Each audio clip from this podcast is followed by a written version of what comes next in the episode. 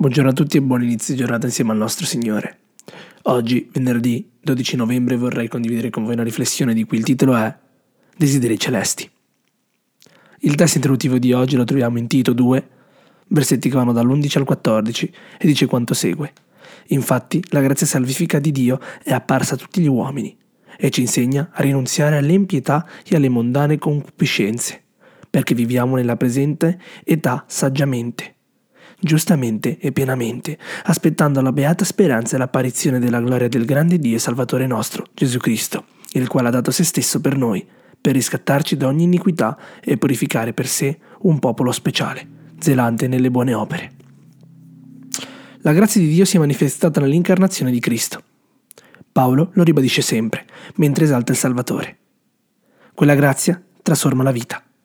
L'ideale della vittoria è possibile solo come rifugio nella grazia di Cristo. L'Apostolo solleva i no e i sì, svuotare per essere riempiti, morire per vivere. Rinunciare all'impietà e ai desideri mondani significa rinunciare a tutto ciò che non possiamo dire a Dio e che non potremmo portare ce- in cielo. Ma non è sufficiente rinunciare. Dobbiamo vivere in modo sobrio retto e divino, cioè in modo sensato, responsabile alla luce della parola, senza pretese e in modo autentico. È per amore del Cristo incarnato che è già venuto, è per amore del Cristo che sta già venendo.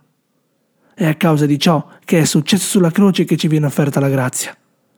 È da colui che viene nelle nuvole che ci sarà data la gloria. Ha dato se stesso per noi. Aspettiamo e ci affrettiamo il nostro destino non sono i nostri resti in un cimitero, ma la nostra vita in paradiso. Il nostro destino non sono i nostri resti in un cimitero, ma la nostra vita in paradiso. Ellen White ha detto che le persone possono essere giudicate dai loro desideri, tra virgolette. Paolo dice di rinunciare alle concupiscenze di questo mondo. Il messaggero del Signore ha ribadito i suoi desideri. Voglio essere come lui. Desidero praticare le sue virtù. Voglio essere tra coloro che avranno i loro nomi scritti nel libro e che saranno salvati. Voglio la ricompensa del vincitore. Desidero che il mio tesoro sia in cielo. Desidero essere con lui attraverso le infinite età dell'eternità. Desidero conoscere sempre di più la parola di Dio. Desidero avere una casa con i benedetti e voglio che voi abbiate una casa lì. Nei suoi ultimi anni, Ellen White ebbe ancora un ruolo attivo nella preparazione dei libri. Cantava spesso un vecchio innaventista, The Better, The Better Land, scritto da William Aid Hyde, che compose le parole dopo aver sentito Ellen descrivere una visione che aveva ricevuto nella primavera del 1845. Spesso si fermava all'ultima parte. Ha commentato il fratello Hyde. Saremo lì, molto presto saremo lì. Ci uniremo ai santi e ai beati. Avremo la palma, la veste, la corona e riposeremo per sempre.